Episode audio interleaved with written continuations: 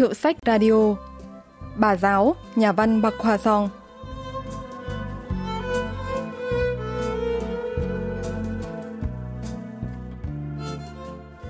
Bà của In E đang nằm ngủ lơ mơ ở gian dưới phía đối diện thì bỗng mở mắt. Bà lừ đừ nhõm dậy, đẩy cánh cửa trượt và đi ra phía cuối hiên.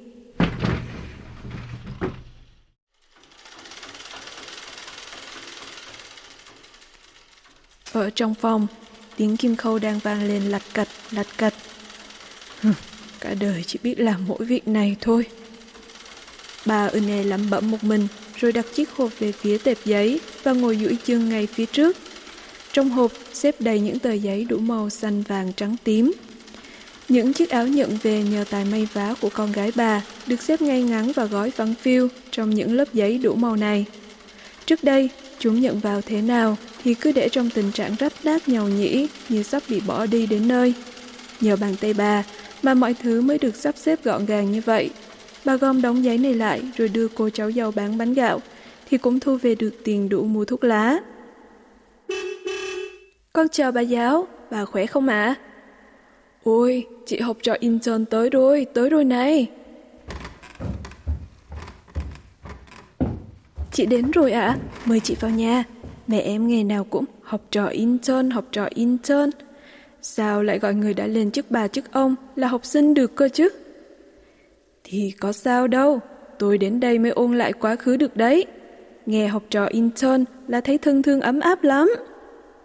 Người phụ nữ tầm 50 tuổi vừa nói dí dỏm vừa đi theo bà Ưng E vào nhà.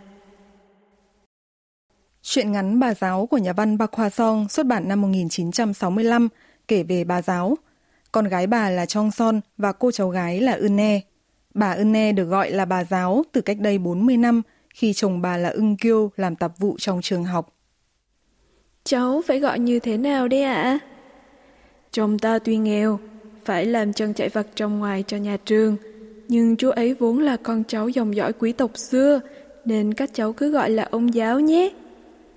Thế cô thì cứ gọi là cô ạ. À? Ta là thầy giáo, thì vợ ta sẽ là bà giáo.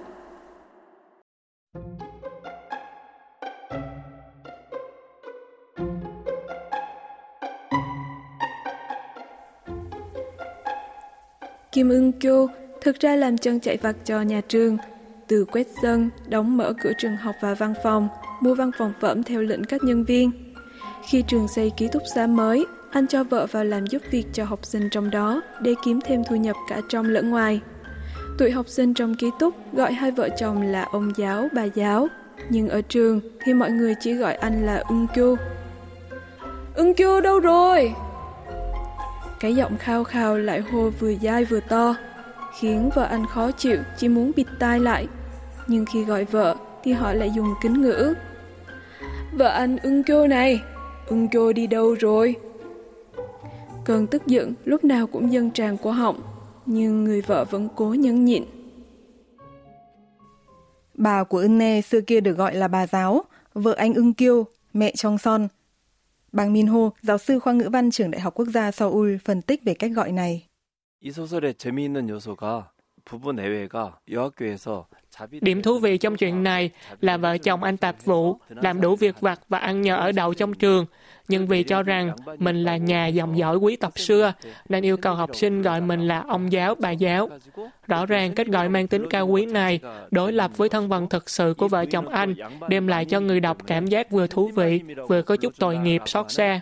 그 설정 자체가 어딘지 모르게 이제 페이소스를 자아내는 면이 있다. 이렇게 얘기를 할 수가 있죠.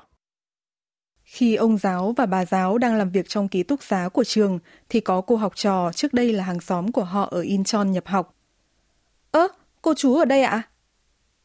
Thì cuộc đời đưa đẩy mà. Nhà cô học trò Incheon có một quầy thịt lớn, nhưng ai làm nghề này vẫn bị coi là tầng lớp hạ lưu. Cô bé bất ngờ và bối rối khi gặp lại người hàng xóm biết được việc này. Cháu đừng lo, chúng ta không nói gì thì ai biết. Thật ạ cô? Cháu sẽ không quên ơn cô ạ. Sau khi tốt nghiệp, cô học trò Incheon học tiếp cao đẳng rồi kết hôn với con trai của một gia đình giàu có và sống rất hạnh phúc. Cô con gái duy nhất của bà giáo là Chong Son cũng tốt nghiệp trường trung học hàng đầu dành cho nữ. cũng gặp và kết hôn với một người đàn ông có công việc tốt.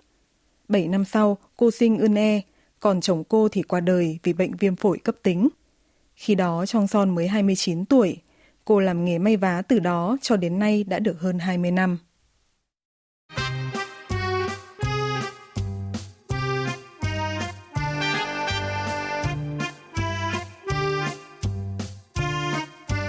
Vì có tài may vá, nên khách nữ nào đã từng thuê cô may một lần thì nhất định sẽ trở thành khách quen. Thành ra lúc nào, Chong Son cũng bị ngập trong đống quần áo khách gửi. Trong phòng chính có kê một chiếc bàn may dài, cao ngang mặt bàn. Một bên đặt chiếc máy khâu. Thong Son phải thuê một người giúp việc lo việc bếp nút. Cô còn thuê thêm một thợ phụ, chỉ may theo hướng dẫn, nhưng hàng khách đặt vẫn chất đống trên bàn. Chị làm thế nào để ngày kia cho em mặc đấy nhé? Ai cũng đòi may cho mình sớm, nên Trong Sơn buộc phải định ngày, thậm chí phải từ chối bớt. Công may ở chỗ cô đắt hơn những chỗ khác 20-30 đồng, nhưng cánh chị em phụ nữ không tiếc tiền đầu tư để trong mình vải thời thượng, sang chảnh nhất. Nên hệ cứ có loại vải nào mới về là y như rằng lại chất chồng trên bàn may của Trong Son. Như trường hợp của cô học trò intern, Trong Son chỉ còn cách là nhận may, vì không chỉ đã nhận công gấp đôi gấp ba, và ưu tiên làm trước, mà còn vì là khách quen. Hây, mẹ thì cả đời nấu cơm thuê, con gái thì cả đời may thuê cho người khác. Không biết mắc lỗi gì với ông bà tổ tiên mà lại bị đầy đọa thế này. Bà giáo thương con gái vì còn trẻ mà đã quá chồng và phải dành cả tuổi xuân vào việc may vá.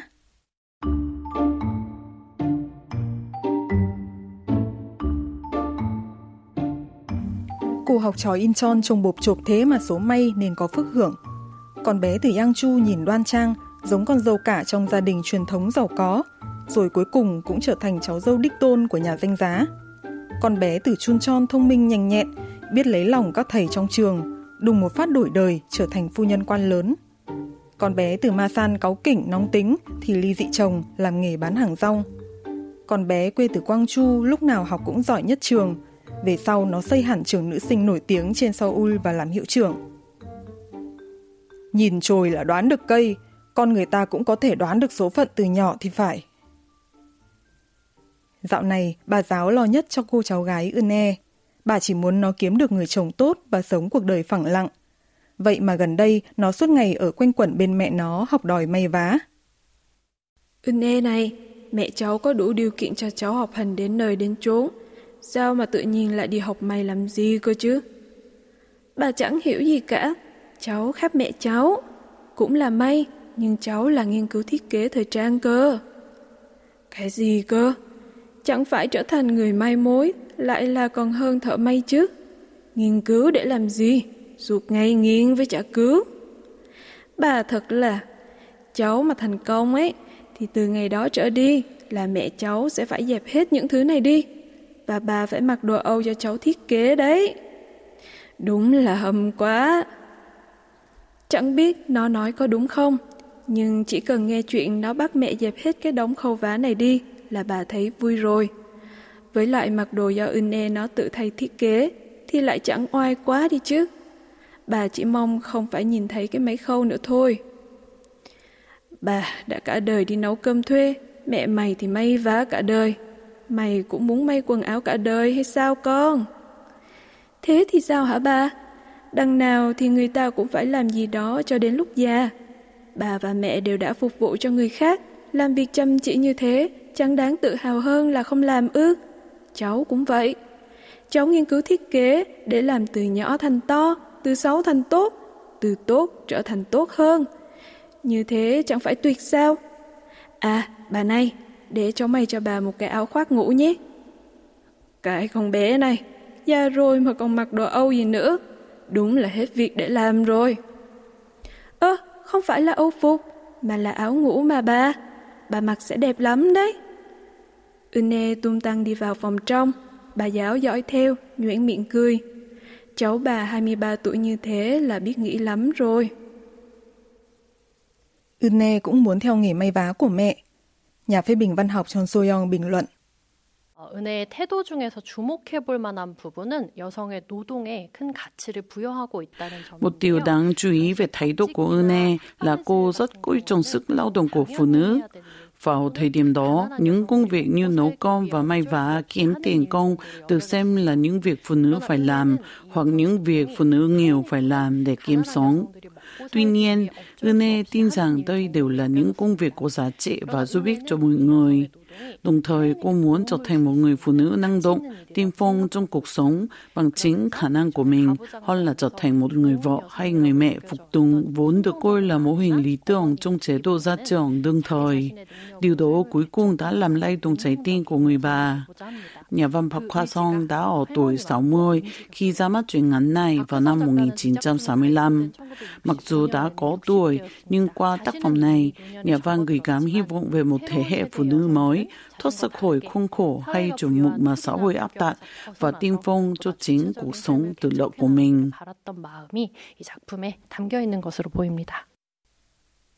Bà ơi, bà dậy đi, bán thử cái này.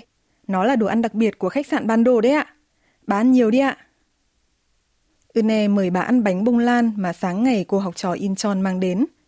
Bà giáo sau trận cảm, vốn đắng miệng không muốn ăn gì, nhưng ăn thử bánh bà thấy khá ngon miệng. Vậy mà đến nửa đêm thì bà bị tiêu chảy. Ôi, đau bụng quá! Thế này thì chết cái thân giả này thôi. Cứ cắm đầu ăn cho được. Giờ sao lại đau thế này? Bà giáo cả đêm cứ đi ra đi vào nhà vệ sinh. Nhà vệ sinh kiểu cũ ngày xưa không dùng giấy vệ sinh mà là giấy nháp. Mà bà đi nhiều quá nên hết luôn cả giấy.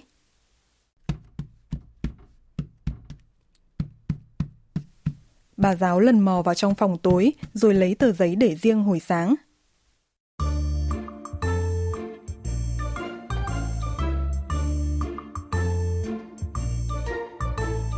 Sáng hôm sau, bà giáo tỉnh giấc vì tiếng ồn ào nhà ngoài.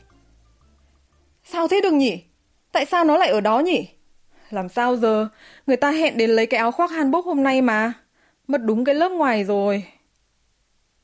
Cái áo khoác hanbok trong son mới may, bà giáo đêm qua tưởng nhầm là giấy vụn bỏ riêng cho người buôn bánh, nên đã đem vào nhà vệ sinh dùng mất rồi. Mẹ nó này, tôi tưởng là đống giấy vụn. Mà đêm qua tôi đau bụng đi ngoài mấy bận liền. Làm sao bây giờ? Bà giáo đang bối rối thì Ưn E đứng ra giải quyết. Cái này lát nữa cháu đi mua bù chỗ thiếu là được. Mà bà bị tiêu chảy ạ? À? Đúng là mắt trông thất thần đi này. Chắc bánh bông lan hôm qua có vấn đề gì rồi. Là do cháu ép bà ăn. Tất cả là lỗi của cháu. Ừ nè không trách mà còn an ủi bà.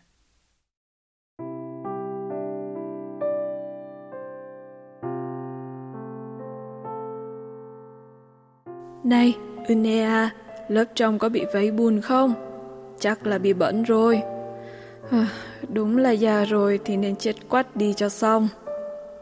Cái đó chỉ cần lấy vải lại là được thôi mà bà. Lại tốn cả đống tiền phải không? Không đâu ạ. À. Chỗ vải đó cháu vẫn sử dụng được, không phải bỏ đi thứ gì cả, không mất tiền đâu bà ạ. Cháu làm từ đống vải đó à? Thì cháu làm đủ thứ mà, cái nhỏ thành cái to, cái xấu thành cái đẹp, cái đẹp thì thành cái đẹp nữa. Đã bảo là khác việc may vá của mẹ cháu một trời một vực. Bà đừng lo gì cả, cứ sống thật lâu với cháu là được ạ. À. Được thế thì... Còn gì bằng, bà nói lý nhí vế sau. Bà mất cả đời nấu cơm cho người khác, mẹ cháu thì cả đời may vá thuê. Bà giáo ngắm đôi má hồng hào tươi trẻ của đứa cháu gái, đang tự tin là nghề thiết kế của nó khác hẳn với chuyện may vá cứng nhắc của mẹ. Bà cũng ôm ấp niềm hy vọng đỏ rực như nắng chiều.